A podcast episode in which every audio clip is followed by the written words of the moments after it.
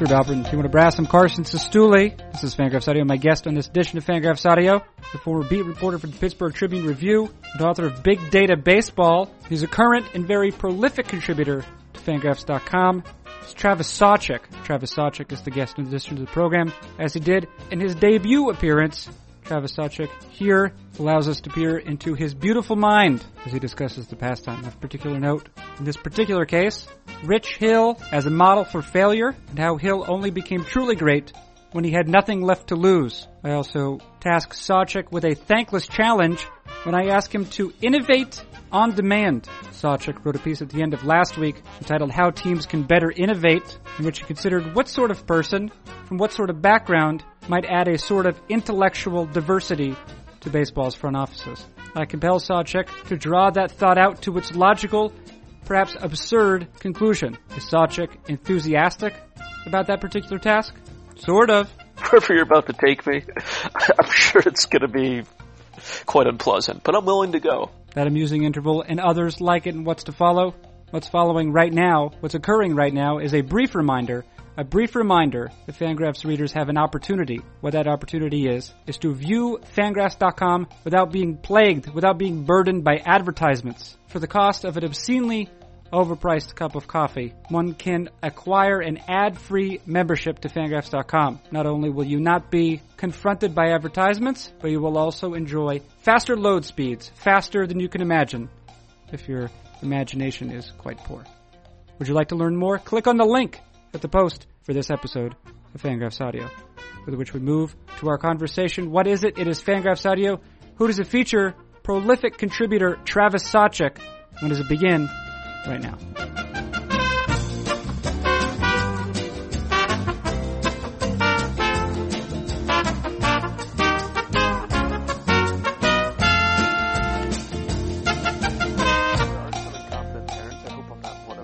But yeah, I think more often than not, the child is maybe experiencing, who knows, pressure change or something is unpleasant and they mm-hmm. can't communicate. Uh, yeah, there's just not much we can, anyone can really do about that. Now, some people on flights have been great, uh, mm-hmm. very compassionate and understanding. Uh, yeah, that's, uh, that's, that's one skill I've acquired, uh, in my route to becoming an expert of myself or something, something along those lines. I want to start off uh, the way that I've started off uh, many of my relationships, uh, Travis, and that is to, by apologizing to you. Okay, I want to apologize to you for what's about to happen because I it's an experiment, and I think it's an experiment that's going to go poorly. Okay. All right, but I think probably most experiments uh, do not have the intended consequences or the intended outcomes. That's right, right, right. You, you experiment, you say, I wonder if this would happen, and the answer is usually no. Yeah, I mean, it took Edison like 10,000 attempts to create a light bulb, right? Something like that. Yeah, and uh, it took him even longer to create the vaccine for polio. So, yeah, I don't expect that we'll, whatever you're about to, um, wherever you're about to take me, I'm sure it's going to be quite unpleasant, but I'm willing to go. I'm glad. I'm glad you feel that way. Yeah. But what we're here, we are here to produce content. That's one of our requirements. But in the in with a view to producing that content, I would like to ask you questions about innovation. Okay, innovation for players and innovation more broadly in baseball front offices. Okay, now you have some expertise in this area. You've been able to study no fewer than one uh, organization, one front right. office, right, with some degree of uh, intimacy, precision. I think that's fair. Yeah, that's fair to say. Okay. So your expertise will be helpful in this. And then we're also going to be looking at another sort of expertise, I think, which is the, uh, your expertise in in um, being Travis Sawchik. So it's going to, going to benefit from two two sorts of expertise. I want to start with a post that you wrote recently. I think it was earlier this week, but perhaps it was last week. Really, it doesn't matter. You've written it, and it's a and it's a, it was a good piece, and it was about Rich Hill, and Rich Hill as a model for failure. This is very compelling to me. But I would wonder if I would hope you, you could. Um, would you recite how Rich Hill, how Rich Hill made a transition from becoming a a pitcher with a maybe a more normal repertoire, more normal usage patterns, to one who uh, began throwing his curveball something like what it's over 40% of right. the time, right? Yeah, I think it was like 49%. It's, it's, it's almost a coin flip fastball Right. curveball, right? Okay, right. Yeah, and in certain situations, certain unexpected situations, he throws it over 50%. Right, yeah. Uh, well, Hill's a fascinating guy for a number of reasons, and uh, part of that post that I wrote, I think it was last week, was, uh, and I was not the first person to, uh, I didn't report this story. I just found it interesting, but the that he met, I believe, it was Brian Bannister uh, when he when Hill was making this minor league comeback attempt after his career had fizzled out, and he'd, uh, I think it was after his it was before he went to independent ball, I think. That's beside the point, though. He had this conversation with uh, Bannister, and uh, he suggested, "Hey, you know, your curveball's a great pitch.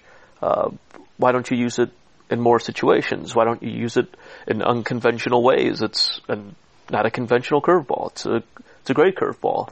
Make it your primary pitch and not your secondary pitch." And of course, I think every pitcher is told that fastball command is key. Fastball has to set up your other offerings. The fastball is the primary pitch for almost every pitcher, even pitchers who lack great fastballs or throw far below the league average uh, velocity for fastballs. So, uh, Hill had this conversation, and he hadn't. I suppose he hadn't really thought about going against convention as much as he had up until that point or maybe he hadn't felt comfortable uh, to go against convention until an authority in the industry had suggested it to him. But he did end up using the curve, as we've seen him make this remarkable uh, return and, and comeback story to the major leagues. He's used that curveball. Uh, he's become one of the better pitchers per inning because of the curveball, and he's thrown it when batters are ahead in counts, which most pitchers do not lean on the pitch then. He's thrown it on almost every occasion, uh, and he throws it more often than I think every ma- any major league starting pitcher. So he, I mean, a lot of things explain how Hill went from uh, being almost having his career almost uh, end to where he is now as a, a top of the rotation guy. But that is. And I think we can learn a lot from the, the process of him failing and coming back from failure. But uh, yeah, I think that that conversation was important to explain where Hill is where he is today. Right, and it's important, I suppose, for a number of reasons. But one is it came. So it's interesting to us because it's it's it appears to be based to some degree on analytics. A, it appears to be based um, in some degree on a willingness to embrace the unconventional, which I think is one of the reasons that um, you and and I are interested in the field of baseball analytics.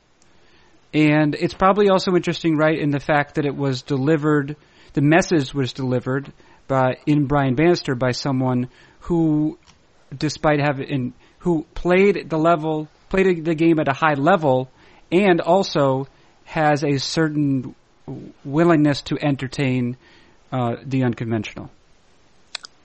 Yeah, I think I agree with you on all those uh, all those points, and uh, maybe that's one reason so many people in the sabermetric side of baseball journalism have uh, been interested, fascinated with the Rich Hill story because he does embody the uh, the analytic spirit of the game and the movement, and he a lot of analytic minded people are champion championing him as a undervalued free agent the last or last winter and even this winter. Some people, I guess, think he's still undervalued. Uh, and then yes, we always want to combat conventional wisdom and convention where it might be the wrong philosophy or, or it's being used errantly or just flat out wrong. So, yeah, I think all these things come together in the Rich Hill story, which makes him a you know one of the more interesting people uh, in baseball right now. And and then Bannister, uh, the communication aspect too is important, and I think. As Dave Cameron wrote about this week in a post, that's maybe the great market inefficiency right now in baseball is communication. Do you have the right kind of connectors of people in an organization to communicate ideas to to get the most out of players, uh, to create that. Uh, I would call that a collaborative relationship they had. Do you have the right people to to make that happen? To produce, to try new things, to experiment, to add value. So Hill embodies a lot of things that I think are important right now uh, in baseball. And here's here's another compelling aspect of of this uh, this story. It is it's because it's a it everyone wins from it, right? The the Red Sox, well, the Red Sox only got four four uh, starts out of it, I think, but um, certainly Oakland. Uh, Oakland benefited from it, right? Right. To the degree that they benefited from anything last year, and the Dodgers were able to benefit from it eventually. Right. Um, in, in any in any instance in which a pitcher is um, at, at, one point is employed in an, by an independent league, and then the next is employed and uh, holding his own in the major leagues, and then in the next after that is flourishing in the major leagues. You have to say that something unexpected has happened. Absolutely. There are very few cases in which in which that happens. And here's what's great about it is is everyone wins because um, probably the Red Sox and A's and Dodgers all benefited from having a player who was definitely outperforming, uh, you know, what uh, his salary would dictate he would be, how his salary would dictate he'd be performing. And Rich Hill benefits from it because he now uh, he has earned enough money from his most recent contract to do. I mean, he he could do whatever he wants for the rest of his life and and for the rest of his kids' life. I mean, it's essentially he is a wealthy person. He is not hurting for resources at this point. He, certainly is not, and uh, we saw him at the. Well, he was in the interview room at the winter meeting. The winter meetings, the big lobby or the big ballroom they have, uh, and he was emotional when talking about his contract. I think because he had been through so much failure and all these things had come together and uh, he's the big winner in this, but the Dodgers are benefiting, the A's benefited, and maybe the Red Sox should have benefited more from taking a chance on this guy and helping him. Uh, it, it is sort of interesting to me that with so much money in the game, teams aren't willing to make more of a a wager on high risk reward guys like Hill. But to your point, there are a lot of winners in this story uh, Hill being the, the most obvious winner with a three-year, $48 million deal. I believe that, I think it's 348 Yeah, a lot, of, lot of money. A lot of money. Yeah. now, d- this obviously this is a the, the the story about Hill, your post about Hill, and how failure essentially is what made him a success. His willingness to uh, embrace his failure and accept it, and um, essentially use be, because he had he benefited from having nothing left to lose. I think at some level, right? He was a he was in his mid thirties. He ba- he barely threw 90 miles per hour. So of course he was going to be open to suggestions when they were made to him. Right. Yeah, and uh, I'm also in, what would a what would Hill wish he could have told his younger self today? I mean, we all.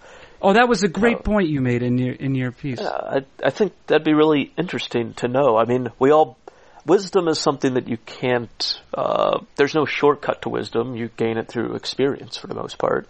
So, like, part of this is maybe an impossibility, but he can't speak to his younger self. But he could speak to younger people, younger players, and what younger pitchers, the next young, the next Rich Hill, the next guy with the big curveball that fails and almost loses his career. Maybe what he should be thinking about is when he instead of being 35 and maybe being 28 is thinking about uh, what are my strengths? What are my skills? Should I be uh, using the using this pitch more frequently in this situation? Should I be training in a different manner? But I do think that idea of what could he tell, what what would he wish he could impart upon a younger version of himself is really interesting, and that's what I would hope a younger pitcher athlete who might read that story or know the Hill experience take from it. Well, it's interesting that you say that too. All right, so a couple things. Actually, my neighbor. This is not a very common occurrence uh, when you live in Maine, but my neighbor pitched for Florida State. He Oh, was wow. on the same. Yeah, he was on the same team as Sherman Johnson, one of my favorite players uh, in all of baseball. I think he was also on the same uh, same team maybe as Buster Posey. But I'm less Oh, wow. interested in that than having been on the same club as Sherman Johnson. That's what's most interesting to me. Um, I was talking to him yesterday because we were both shoveling, and I said, "What? What are you going to say?" Oh, how close are you? What sort of acreage do you live on? Acreage, we, are in the decimals. we're, we're dealing we're, we're dealing with decimal points. Uh, So you when are we, in a- You're in a community of what single family homes that are in close proximity to one another, like a, a subdivision. semi-detached houses. okay. So by by what are they, they're also called? By by by. They're called semi-detached. They're also called. this is this is not gold right here in terms of. It's we share we share a wall. There's a party Oh, yeah, wall. It's uh, You understand what I'm saying. I, yeah, I understand. Apparently, it's also called a semi D in England, This which I guess semi-D. a semi D, which is different than an easy D, which is um, a phrase utilized by our president recently. But let's let's move on. The um, I live in a semi-detached, so yes, the the the, houses are intimately uh, are in intimate proximity, close proximity. He lives across the street. Okay. How does a duplex differ from a semi-detached? Okay, that's exactly the word I was looking for. A duplex is the same thing. Okay. Yeah, it's similar, similar or the same. Interesting. I'm sorry to divert the conversation. I was No, no, that's fine. You're, you're, I, that's very good. I'm, I'm glad you're. Yes, it's called a duplex as well. Yeah, Maine fascinates me. It's up in the far corner of the mainland 48, and it's, I, I just wonder what the life is like there. So, very fascinated by Maine. if you, if you don't mind, I might, I might uh, put a stop to this brief digression. Hey, that that is perfectly fine. Okay, all right. Because I, because I would like to tell you about my neighbor, who I said pitcher for Florida State. Right, He I, was- rude, I rudely interrupted your story. Yeah, you did. Yeah, it was Yeah. rude. But Yeah. he, so he's 30 years old now, right? And I, and I, I, I had just uh, been asking about his stuff. I said, "So, did you, what did you throw?" And he said he threw a two-seam fastball, he threw a slider, he threw a changeup. He also mentioned, for example, that he threw, um, that he threw with a lower arm slot. And so I was curious. I said, "Well, how did that affect your changeup?" Because frequently, uh, pitchers who have lower arm slots, uh, they're not, they probably will not get as much fade. Yeah, on their changeup, it might have more depth. And he said, "Yeah, I had more depth. It was more of a, of a sinking action on his changeup." So we were discussing some of those things. I said, um, and he was saying how sometimes he was able to hit 92, but other times he was sitting 84 to 88. Okay. And I said, what are the differences? He said, well, it was all mechanical. He said, and I knew when I was doing a good job, but I didn't always have it. And he said, now, looking back on it, he said, it's so obvious to me when I wasn't pitching well, it's so obvious to me now what was wrong. And I wish I could tell, he said literally, he said, I wish I could tell myself what was wrong, but I can't. Interesting. Yeah. now, here's the thing. There are many aspects of life that are clear to a 30 year old that are not clear to a 20 year old. Right? Very true. Yeah. I'm not suggesting that 30 year old people are superior. I am suggesting, however, that your brain is fundamentally different. And I can speak from personal experience. My brain is fundamentally different now than when I was 20 years old. I, I do seem there I, I think I just recognize patterns a little bit more. Whereas when I pitched, for example, in high school, I did not even know that a changeup is the sort of pitch that you would use to get opposite-handed batters, and that's only in the realm of pitching. That has nothing to do with the rest of life. Yeah, I mean, again, there's no wisdom is something you pick up through experience, and I'm sure we would all love to go back and speak to our 20 year old, 18 year old selves and make some uh, suggestions for consideration. But here's the point, though, and and I don't know if you've experienced this as a parent yet. Although my guess is you will almost definitely experience this as a parent. Is explaining to someone that they ought to improve in a particular way is much different than that same individual, that same 20 year old, for example, ex- experiencing on a visceral level the necessary ingredients for that change up, for that change. And so Right. what you really so it's not so much Rich Hill going back and talk to his former self. It's Rich Hill somehow imparting on that former self the wisdom that that wisdom or maybe the willingness to experiment or uh, some other sort of thing. So what essentially you're, what you're asking to do is to impart a level of a, the the conditions that a 30 year old or 35 year old experiences naturally to impart those onto a 20 year old. Yeah, no, it's really it's interesting. And How do you do it? It's a great question, and maybe we need more Brian Bannisters in the world. We need better connectors of. You need uh, people with authority that can make that change or help that player who hasn't considered it or might be considering it, considering it, but is fearful or uh, is fearful of failing trying to execute that change. Maybe uh, it's not so much the idea of going back and imparting wisdom or this knowledge on a, on a younger self. It's Rich Hill needed Brian Bannister ten years ago, uh, but he didn't meet him until he was 34. And here's the, we talked about some of the conditions that were necessary for Rich Hill to accept the advice. One of them was, and I think one of the biggest factors was that Rich Hill had nothing to lose, right? Whereas Rich Hill at age 20 and age 25 had a lot to lose because he was a prospect. He was a prospect. What I think first he was in the Cub system, was he not? Right? Yeah, he he was a pretty highly regarded pr- prospect, I believe, and he he still had the big curveball, and that's what I remember. I remember twenty something Rich Hill with the big curveball being very inconsistent, very thin, and pitching for a very bad Cubs team. I think is my I- earliest recollections of Rich Hill. Right, and I think that we can. I think you could you could say that uh, there if there's a possibility that Rich Hill at the age of 25 would not be as open to a an unconventional solution, an unconventional strategy as the 35 year old version. Yeah, no, I mean that's as you pointed out the the actual structure of uh, material matter of the brain changes. Perhaps a 25 year old Rich Hill is not capable uh, of absorbing the information and change, of being aware uh, and motivated to to make these changes. And motivation wasn't the same. Uh, yeah, so there's a lot of interesting things going on uh, going on with Rich Hill, and could this have happened earlier, or was it a it needed the time and information to only happen at this point later in his career? Right. Unless you could somehow, unless you could somehow find a way to simulate the conditions of being a 35 year old person for a younger player. Yeah, I, I'm I'm all ears if you have a, an idea on how to do that. I don't necessarily, but uh, I mean, well, not one that's substantiated. I do think that what a 35 year old person understands that a 20 year old doesn't is is that failure is inevitable, and it's. I think my guess is if you're a 20 year old pitcher who's done nothing but succeed, that that's harder to understand. You know, yeah, undoubtedly.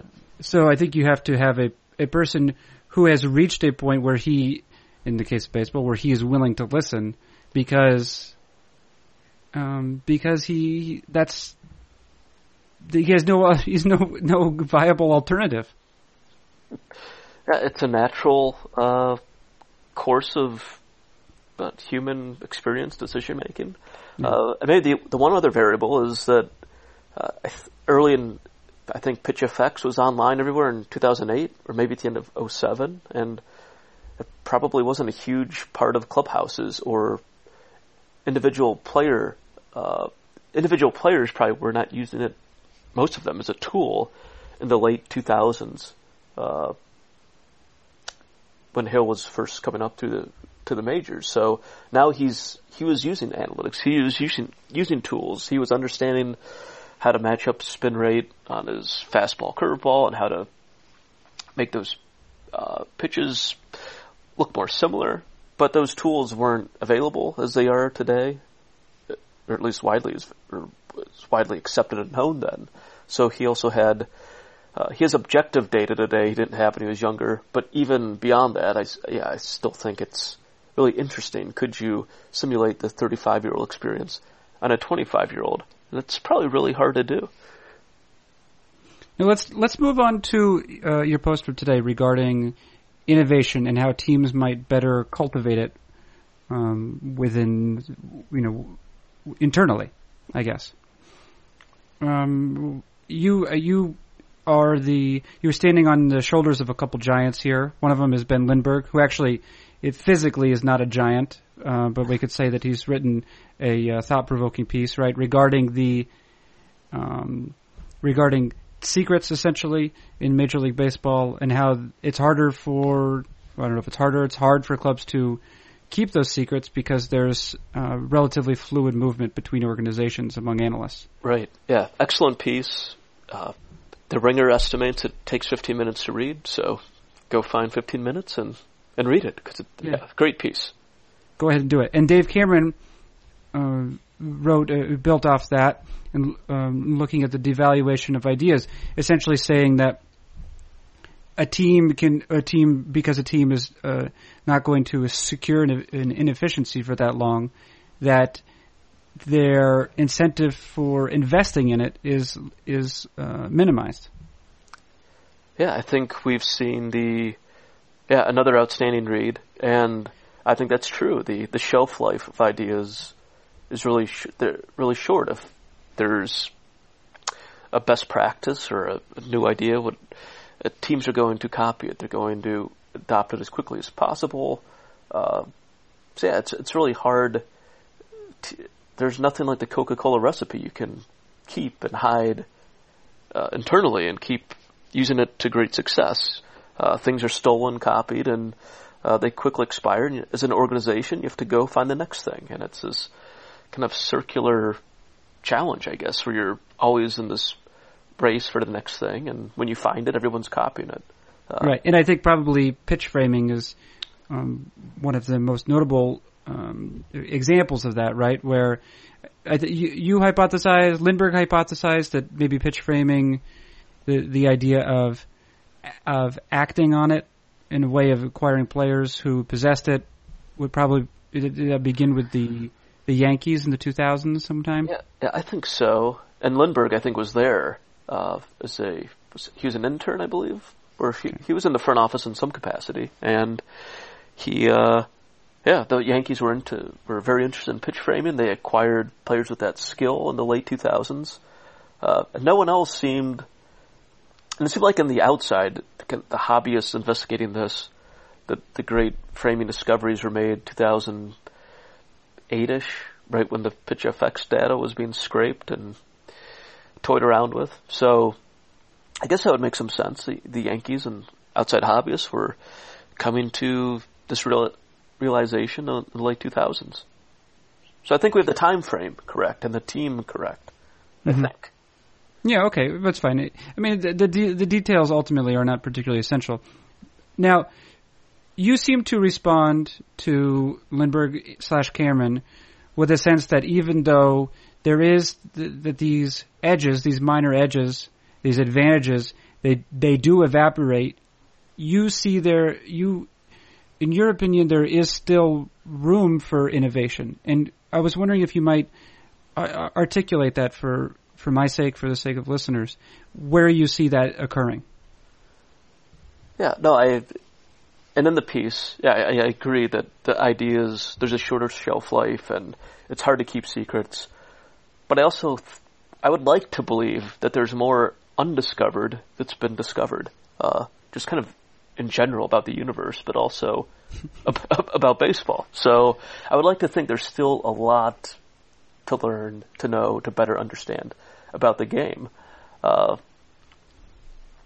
I mean, even today I was on Twitter. I'm arguing with C.J. Nitkowski about framing metrics and how how perfect or imperfect they are. So there's still debate upon that, even though I think it's generally accepted that it is some level of skill the catcher uh, possesses. But yeah, I'd like to believe there's more unknown than known, and even though ideas are easily uh, copied uh, and it's hard to keep secrets, I still think teams should be striving to find the next the next thing, the next big thing, or even the next small thing, because even having that for a short period of time creates something of an advantage. And if you find a a big thing that's hard to, uh, I think I used the word mobilize to capture. Maybe you have a three to five year head start on the industry. Something, uh, hypothetically, if a team found a better way to prevent injuries, uh, and it put it needed infrastructure and training, it would have a it would have a head start over multiple years upon another organization. So, uh, even though I'm sure it's deflating for teams who believe they've discovered something like framing and then to see it copied within five years, uh, I still think teams should. There should always be a focus on actively researching and finding things, and teams are employing a lot of people to research and discover things. So, yeah, I, I still uh, I believe there's a value in the idea. Uh, now, Cameron argued that the impl- implementation is perhaps more important today, and that goes into communication. And I think that's really, you know, I I wrote a book in part about that, how communication is uh, so important in an organization, and an idea is worthless without implementation. But yeah, I I do think uh, there's plenty of ideas to be discovered, and and perhaps there's more efficient, better ways to go about discovering them. And I think that you, uh, if I if I'm understanding you correctly, you think that maybe by altering some of their hiring practices, by entertaining contributions from individuals who work in different industries, who haven't just come from baseball itself, or or what's become more typical, uh, who haven't, uh, you know, acquired a master's degree in something like business or economics or stats or or whatever or computer science, I guess, essentially, which would uh, enable one to build a sort of uh, a, a, broad system. Um, that that there might be some advantage to be found there. Yeah, uh, no, I think there there probably is, and uh, I was looking at some of the comments on that story, uh, on that post, and some reader pointed out that, uh, you know, no two, even if a lot of people are entering the industry through similar, uh, having similar resumes and skill sets, no two persons' experiences are the same, and, and I understand that, and that it's undoubtedly, undoubtedly true, but at the same time, it seems to me that almost the, the vast majority entering front offices today are entering with a some sort of degree in, as you mentioned, hard science or uh, economics, computer science, business. Uh, all the field staff, all the coaches are almost exclusively ex-players, and the majority should probably be ex-players. You're trying to teach skills, but they're very they're very similar paths to the front office, to the field staff, and I don't know if you've have you read Walter Isaacson's book, The The Innovators? No, I haven't. Oh, I loved it. It was a great read, and it's really looking at some of the uh, great computer and, and, tech companies, Silicon Valley. It, it, looks at the collaboration process and within some of those companies. Uh, and he, he cites the Bell Labs, uh, kind of a, a, precursor to some of those, and the collaboration that uh, evolved there. And what was interesting and fascinating about Bell Labs and some of the other companies uh, was the different sorts of people that would be working on projects together. They had different backgrounds, different skill sets, and uh, that diversity combined with the collaboration, I think. Uh, his, his point is that's where creativity, that's where ideas come from. When you start intersecting different groups of people different backgrounds, different experiences. That's where new ideas generate. And my hypothesis is there's not enough of baseball's front offices are not uh, diverse enough, and there uh, there isn't that sort of collaboration and intersection of different backgrounds and skill sets to produce as many ideas that are uh, that possibly could be created. And that's not to say there aren't a bunch of really smart people working in front offices because we all know there are. And there's dozens upon dozens of interns and uh, front office staffers that are brilliant and could be making more money in, in Wall Street or somewhere else. But it also seems like everyone has the same resume. So what would happen if a team plucked some people from different fields and got everyone in a room together and had conversation? And I don't know. It'd be interesting. Uh, maybe teams are doing this more than I'm aware of, but it, just from my own experience, it seems like they're very uh, similar tracks to the front office. Well, I I um, I asked a question via uh, social media platform Twitter of um, just generally, you know, these are not necessarily going to be people who have intimate awareness of of um, the sort of research that's going on in analytics with analytics teams in the majors, or you know, among baseball uh, organizations. But I said something to the effect of, you know, what fields or disciplines or areas of expertise do you think might be represented or underrepresented in front offices and uh, could also benefit those front offices? Now, some people mentioned right away um, th- uh, that probably um, women women would be I don't know, but that's of course now that is a uh, um, that is a the sex of somebody um, and therefore uh, it's a different sort of uh, marker. I'm not denying it. I right. think probably there would be some sense, and I think there probably um, a number of other sort of um, uh, markers that relate simply to identity, which give people a different life experience anyway, right? Right. Which, so that I think that that, that probably makes sense. um, but I think also if we're not if we're looking at, at um, other sort of um, uh, defining characteristics besides uh, besides identity, um, I, th- there were there were some suggestions to that effect as well, uh, and in a number of them that both amused me and and which I think it was it was sort of in the spirit of the the question I was asking, were provided by a, um, a user slash reader named Aldlandia Aldland Aldland, um, who suggests well I'll refer to him as he because that'll be easier for the moment. Might not be a he, but I'll refer to Aldland as he. He suggests um, psychology, uh, holistic health training or yoga, a comically stereotypical uh, Charlie Chaplin like person, like may- maybe like Friar Tuck or the guy from Beetle Bailey, or I think like maybe Falstaff uh, from Shakespeare's plays, um, was, is sort of the person he's looking at. He says maybe a gambling consultant, a social science researcher, someone who who speaks just someone who speaks Spanish, just anyone who speaks Spanish, a luxury car dealer, um, a European scout, literally Bo Jackson. Or a guy who pretends to be one of those, or, or, a guy who pretends to be one of the players but actually is not a player at all, just pretends, just essentially an actor who's just on the field. Um, and that I think that was the line of inquiry which, uh, while perhaps um, exhibiting some sort of you know divorce from reality, is I think I think that that's it. Also, that those suggestions I think embody maybe the sort of um, the sort of thought that, that that might excite you the most, or if if I can be presumptuous for a moment, which is to ask questions or give suggestions that, on the face of it, appear uh, not to be providing an immediate solution, but also maybe call upon certain areas of the brain that fire synapses in certain areas of the, brain that are maybe left um, un. Uh, that maybe are not uh, stimulated during during a typical conversation. If the idea is, what are we looking for for this baseball team?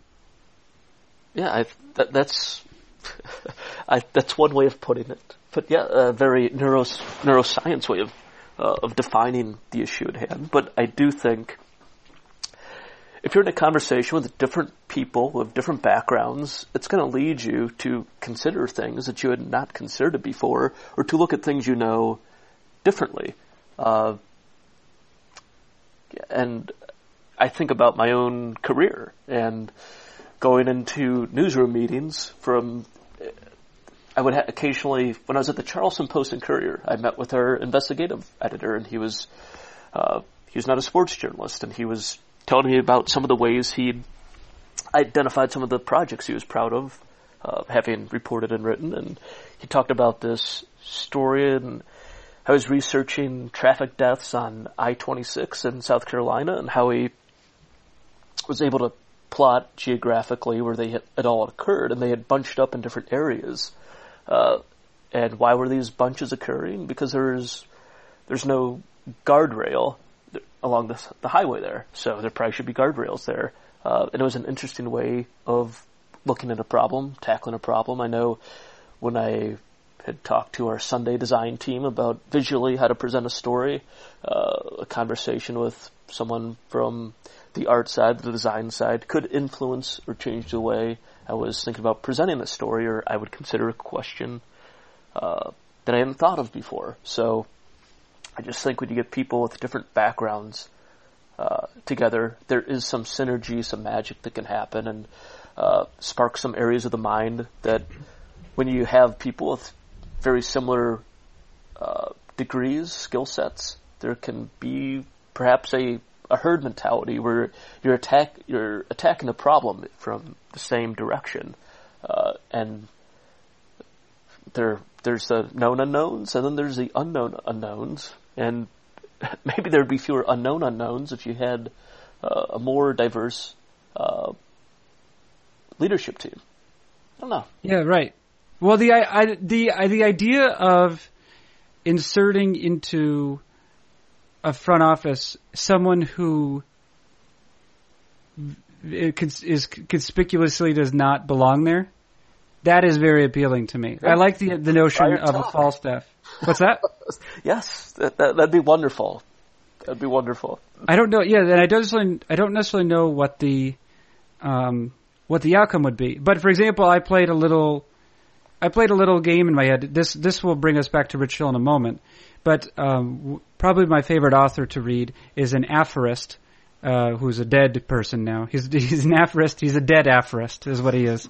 Uh, he wrote aphorisms until he died, and then he has done nothing since then. Um, but his uh, his work lives on, at least for the time being. Uh, his name is Emil Cioran, and uh, he was born in Romania and moved to France. But for example, there's a, always one of his aphorisms sticks in my mind. He wrote, "I get along quite well with someone only when he is at his lowest point and has neither the desire nor the strength to restore his habitual illusions. I, I read that on the best of Fangraphs, I think, over the over the weekend. Oh, is that right? Okay, yes. Yes. So, so you see that this yeah. has. So when I when when you recited your Rich Hill sentiment, I actually didn't even know I had included that. So when you, um, I was very drunk when I wrote that best of. yeah. Which, by the way, very if you profound. want to talk, Very if you want to talk about, sure that is. If you want to talk about cross pollinating, I would say we borrow from, let's see, Herodotus in his histories. He tells a story about a group, a governing body, and let's say it's the Persians. I don't think it was actually the Persians, but for the moment, that's what it is in my head. The Persians, when they were consulting on a bill, essentially, they would either uh, make a decision while sober and then review it while drunk, or they would make a decision while drunk and review it while sober. Ah. And if they if they approved of it whilst um, under the influence and and uh, sober, then they said this must be a good idea because because we because we we approve of it under both conditions. Right, with some some layers removed and completely sober. So right. So so so advice. So if you were looking for innovation in front offices, perhaps one method would be to uh, agree on a trade while drinking, and then review it while sober, or vice versa. I'm spitballing, yeah, Star hey, but I'm just uh, saying. I lo- maybe at the winter meetings that happens around the hotel bar. You know, I don't I don't know, but uh, you know there there's much to be learned from the ancients and Yes, the- is. that is a inspired practice. Uh, So, so possibly, so here we have one possibility: the installation of a classics professor into, or at least a scholar of the class, you know, just a scholar of the classics into a front office. uh, or someone of just uh, someone. How about someone who has an encyclopedic uh, history of the game and who understands uh, who can easily think about past historical uh, examples, lessons, failure, success, or someone from the classics. But I think when you the cross, yes, cross pollinate. Uh, that's what we're looking for to pollinate in a cross like fashion. So, yeah, That's I like right. It. It- I like it. It's like if you have uh, both a male and a female um, uh, elderberry bush, you know, uh, they will only grow fruit if uh, if you have the male and the female close to each other, because the the there needs to be cross pollination to to occur Yeah. to, Uh, to grow the berries. I think you you probably knew that. You were gonna you were gonna bring up uh, Sam, Sambucus racemosa, which of course is the, the genus and species of the uh, the red the red elderberry. You were about to cite that, I think. is this a uh, native uh, species in Maine? I, I think it's pretty. I think it's pretty common, in, at least in the eastern United States. Oh, okay. I don't know precisely, but the elderberry is a lot of fun. I think we all know that. Well, what? But but for the, the Cleveland, for instance, they have hired James Harris. There might already be some of this going on because the Indians have hired uh, James Harris, uh, who has to run their farm system, and he has he's never played organized baseball. He spent one year last year at the Pirates, which is why I know of him, uh, in a kind of a special assistant role. And before that, he was with Chip Kelly's Eagles teams and with Chip Kelly at Oregon. Uh, so he's a football guy. But the the Indians are now having this guy with basically very little baseball experience run their farm system, and I think that's really interesting. Uh, and the the Pirates wanted him in part because they believe in this idea of uh, putting a different voice in the room, looking at things through a different lens. Uh, what what does football do better than baseball from a player development perspective? So I think we're seeing some of this begin. I uh, I suspect we'll see more of it, but I do think it's so this idea, whether it's a uh, classics professor, whether it's James Harris, uh, yeah, get find people that don't belong in the room and put them there and see what happens. Right. right. Well, and what and eh, so so one like specific idea that uh, I think that Emil Cioran, of which he would approve, and which I think Rich Hill is sort of the embodiment of, and which I was forced to consider again today when Dave Cameron was discussing Jorge de la Rosa, is essentially identifying players, identifying players themselves who are very clearly open to. Um, to new ideas or new roles, right? Uh, and still have some skills because I think Jorge De La Rosa himself has said that he's open to pitching in relief. Right. No, it's, that's really interesting. Yeah, because Dave pointed out some really interesting uh, statistical measures of his relief performance, and if he's open-minded to doing that, maybe there's a lot of hidden value there uh, that a team can enjoy and extract.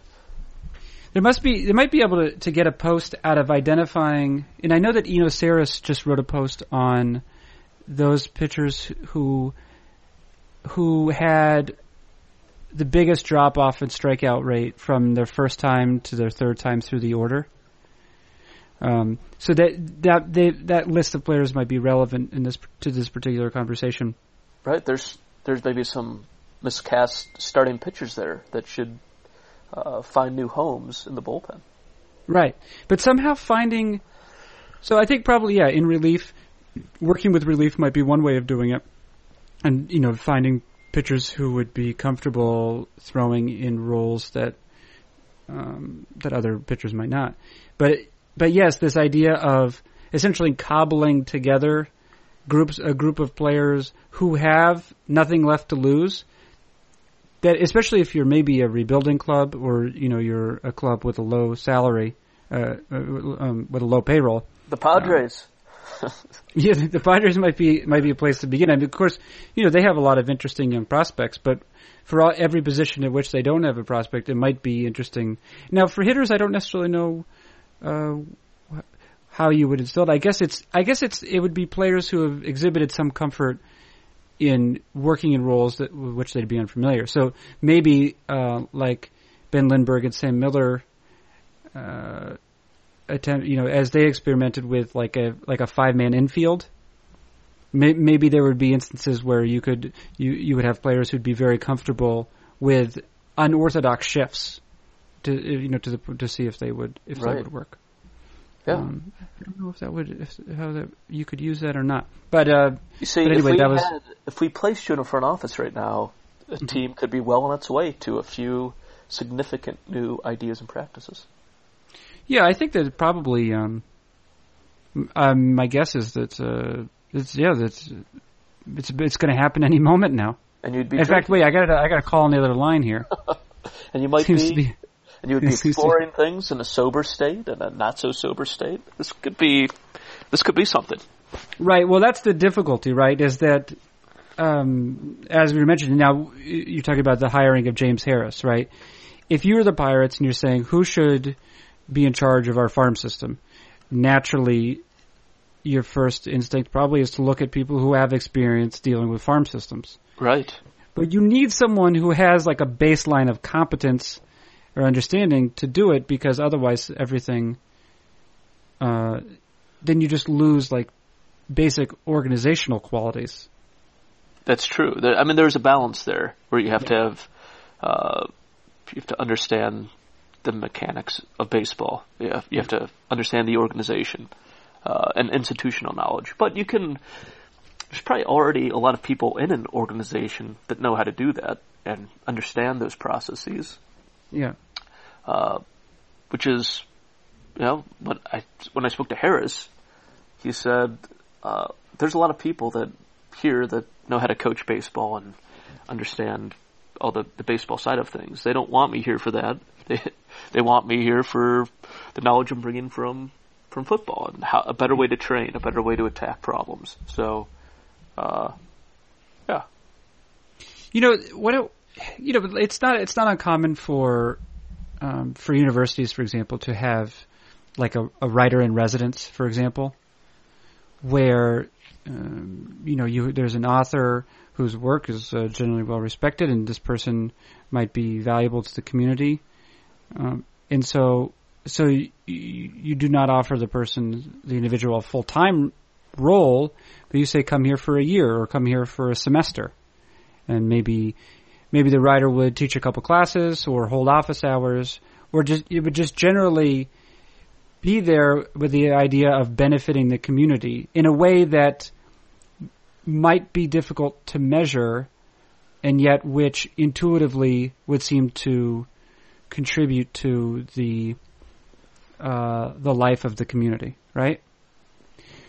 So what Right. about for front offices? Maybe a proposal would be essentially an analyst in residence.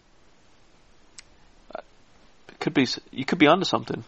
And so essentially what you're doing is you're saying, here's a person who has exhibited um, ingenuity in another field, and we're just going to pay to have him or her here for a year and see what happens. Hey, I'm on I'm on board with all you these. ready for it? I'm, I'm you ready, for it. Yeah. Um, Yeah, there is another point, which is maybe teams don't care that much. Do you think that's possible? I'm sure there's a different degree of interest and caring, Mm-hmm. but I do. Th- I mean, it's such a competitive field. Everyone's looking for every edge. Uh, I do think, as your one, I guess the one Twitter comment you received, I think psychology is probably underrepresented uh, in baseball. Uh, what if you could have someone fix uh, Jon Lester's issues thrown to first base, or Pedro Alvarez is basically he's in jeopardy of losing a career because he forgot how to throw. He can no longer make the routine throw from third base to first base. So he's slid so far down the defensive spectrum. He's not really valued by the industry, and he's I believe he's still unsigned today. Uh, so there's the the yip issues to work through. There's just day to day day to day mental consistency and putting people in a better place on a more consistent basis. What would that do perf- to performance? So, I do think uh, the softer sciences, for lack of a better term, are probably underrepresented. Underrepresented, Mhm. represented. Where uh, we all know uh, the level of representation by the math, science, computer science, and not to say they sh- they should be because they're very important and they've produced a ton of value. But this is there's it's a ten billion dollar industry. There's a lot of money being spent and not being spent by owners. So teams could be have the financial capability to. It's not even a zero sum game. It's not less hard science, more soft science. You could Mm-hmm. still expand your analytics team while adding a completely new department and not have to take away from another department given the amount of money in the game. So it's a really interesting opportunity, I think, for baseball because the resources are so abundant at this time, uh, where a, a team with a willing ownership group could could bring on that uh, the the temporary professor you spoke of, the uh, the the person in the room that doesn't belong there. Uh, I don't know. It's just, a, it's just like- a modest proposal. so you're saying we should eat Irish babies? Is that what I'm getting from you? Uh, it's just a modest proposal. yeah, yeah. Um, that would have been Jonathan Swift's contribution. Hmm. Have you guys considered eating babies? And the pirates would say, "Well, Uh, get back. No, frowned upon. That's it's generally frowned upon." it's generally frowned upon. That's not what I'm suggesting. Yeah. Well, I'm glad you're on record as saying that you do not suggest the teams start eating babies. Yeah. Um, now, yeah, I I could be maybe teams are doing a lot more than I'm unaware of, and there is a lot more uh, diversity.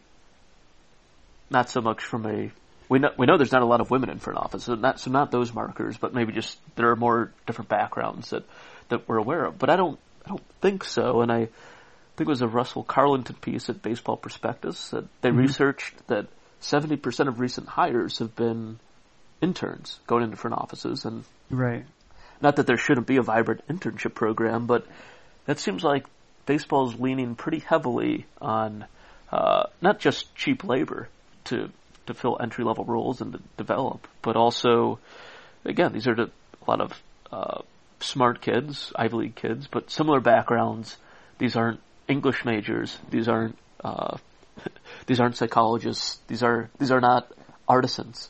Uh, These are math people. So that's filling almost all these roles, and I I don't know. I think there's some innovation being left behind, but it's just a, say- just a hunch.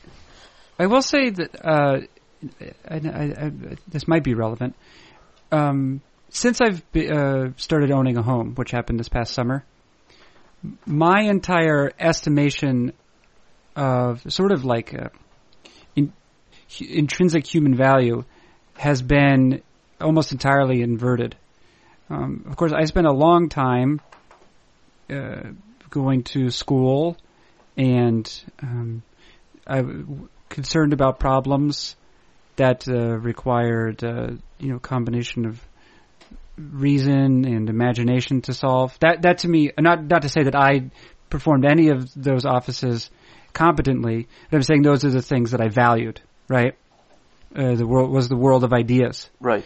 Since owning a home, I do not care much at all for the world of ideas, or I, if I do, it's muted. It's a muted interest, um, and I am. I've become amazed in the meantime by, for example, my plumber, uh, uh, who's done excellent work in my house.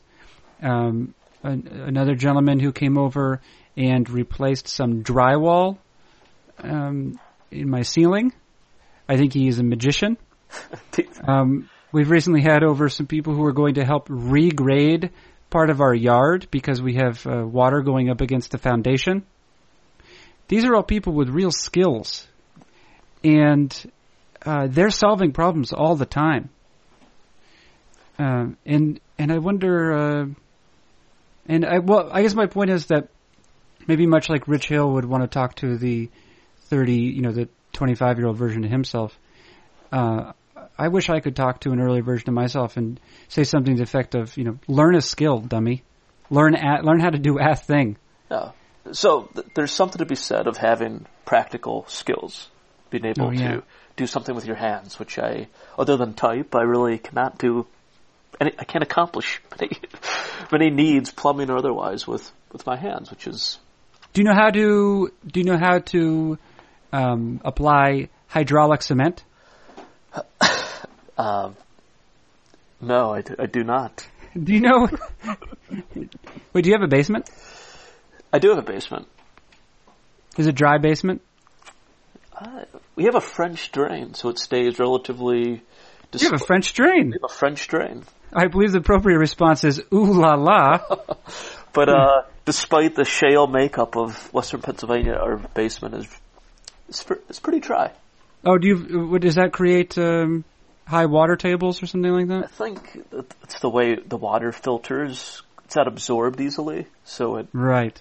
Uh, it can end up in your basement since it's not absor- absorbed by a more robust uh, soil base. I guess. Right. Yeah. Okay. I'm not an ex. That's what I was told by a fellow He came to look at maybe finishing our basement, which we elected not to do. Yeah. I wonder. I wonder how that guy would do in a front office. But but is your point that uh, maybe we're talking too much about nice ideas in theory and not enough about practical matters? And No, no, no. That's not my idea at all. My my idea is that sometimes uh, trades. But what I've realized that I did not expect is that tradespeople tradespeople are geniuses. I mean, this is. I my my point is that I'm a dummy. A that's hypothesis A, and B is that if we're if the idea is we're looking at we're looking for wisdom where we might not have expected it. That's that's kind of part of it because if your if your job is to solve problems every day like that, the you're probably getting to ten thousand hours quickly, right? you are. And my guess is that if if you're a plumber, like when when George Turnbull came over to my house, he's my plumber, and he he looked at the problem like he had a pretty good idea of what it was, and it's because he's seen so many. He's seen so many other situations like it, right? Right. So I don't know. There's something. Uh, there's something in there. I'm not very good at uh, uh, sort of shaking these problems around and getting the answer to come out like the penny from a piggy bank. You know, I'm not very. That's not my skill. But I'm saying. I'm saying there's something there. There's a.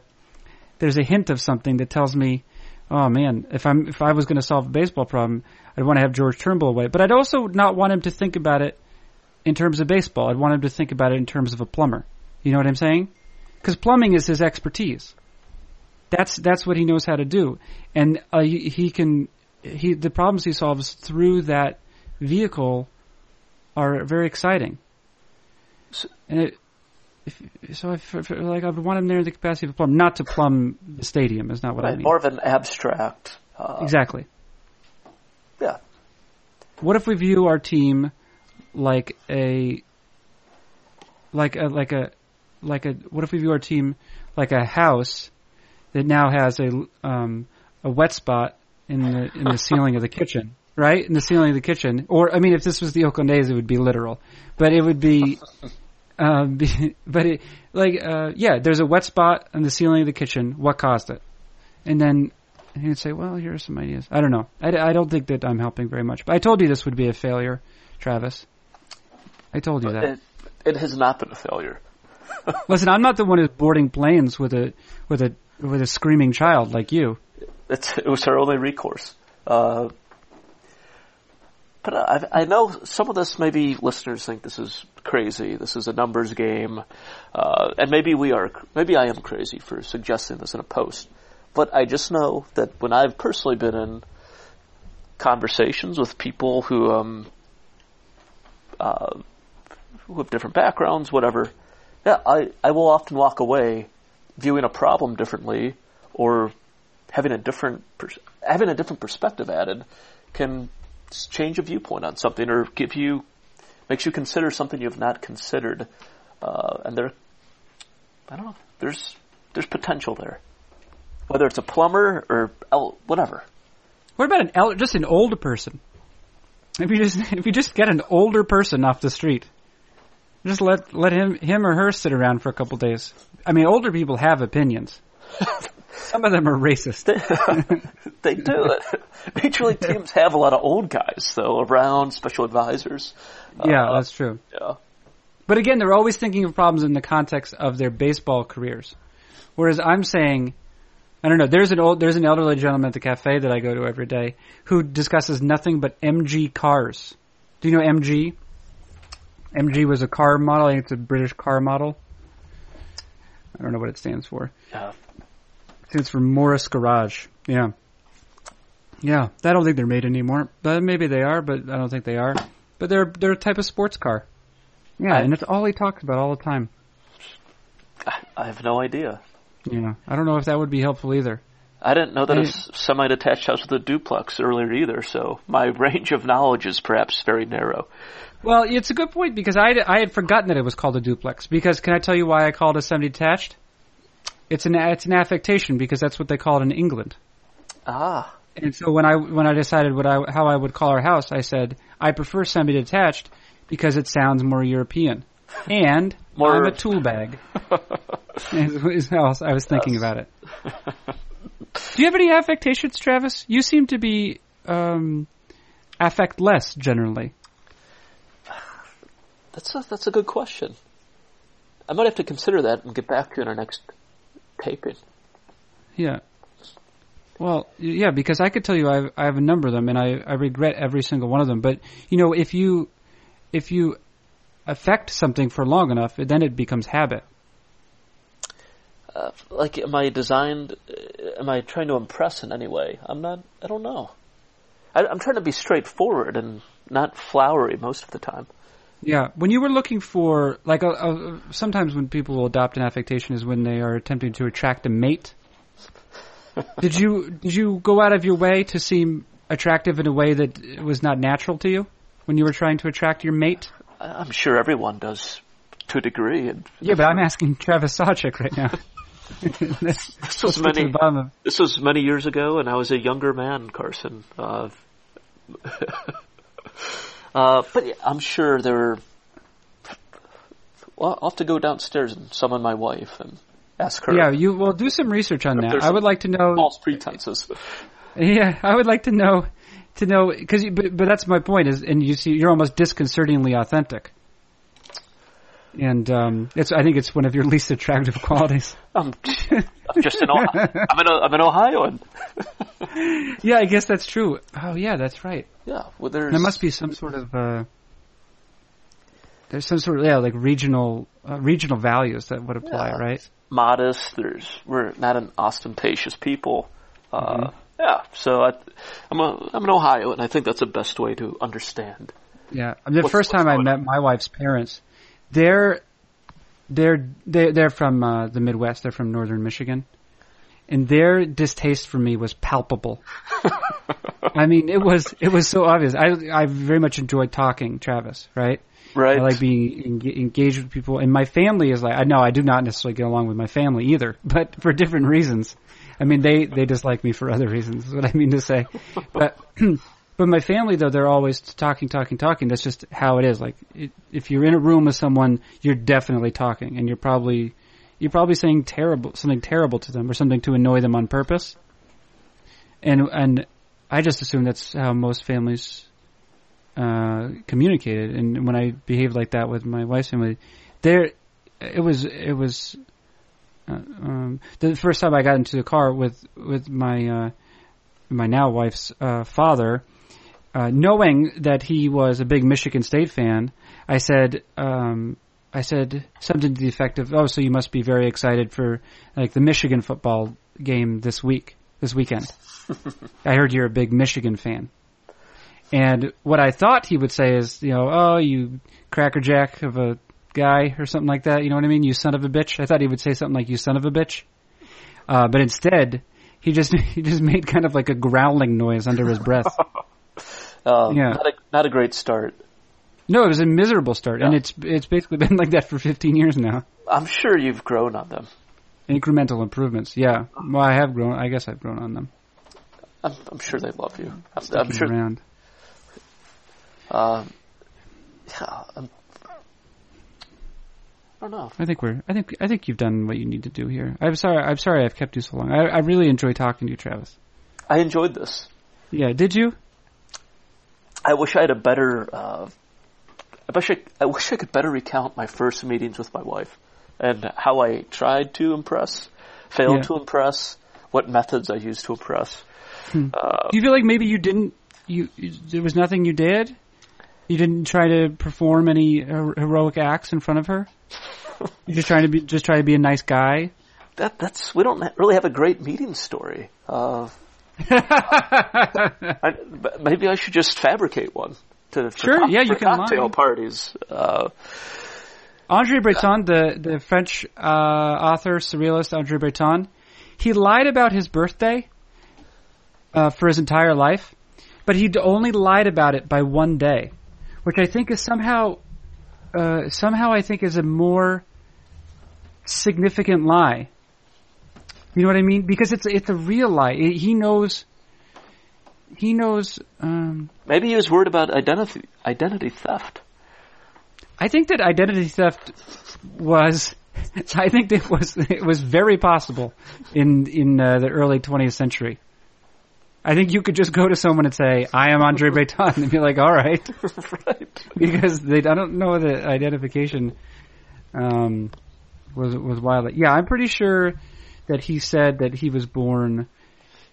Let's see. It says he was born February 19th. I think maybe he said he was born February 20th or February 18th, or I could be thinking of someone else. Or maybe I just invented this and I'm lying to you about my birthday, which I've never told you, but Huh? I, I plan to lie about it. Identity theft is real, man.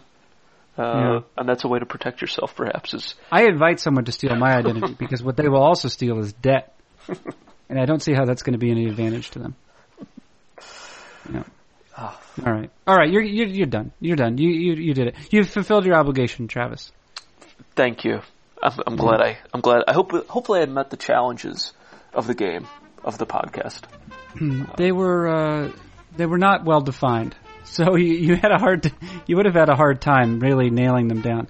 But uh, whatever you, you met all the challenges that were reasonable, reasonably given to you. Let's let's finish I'm this glad. up.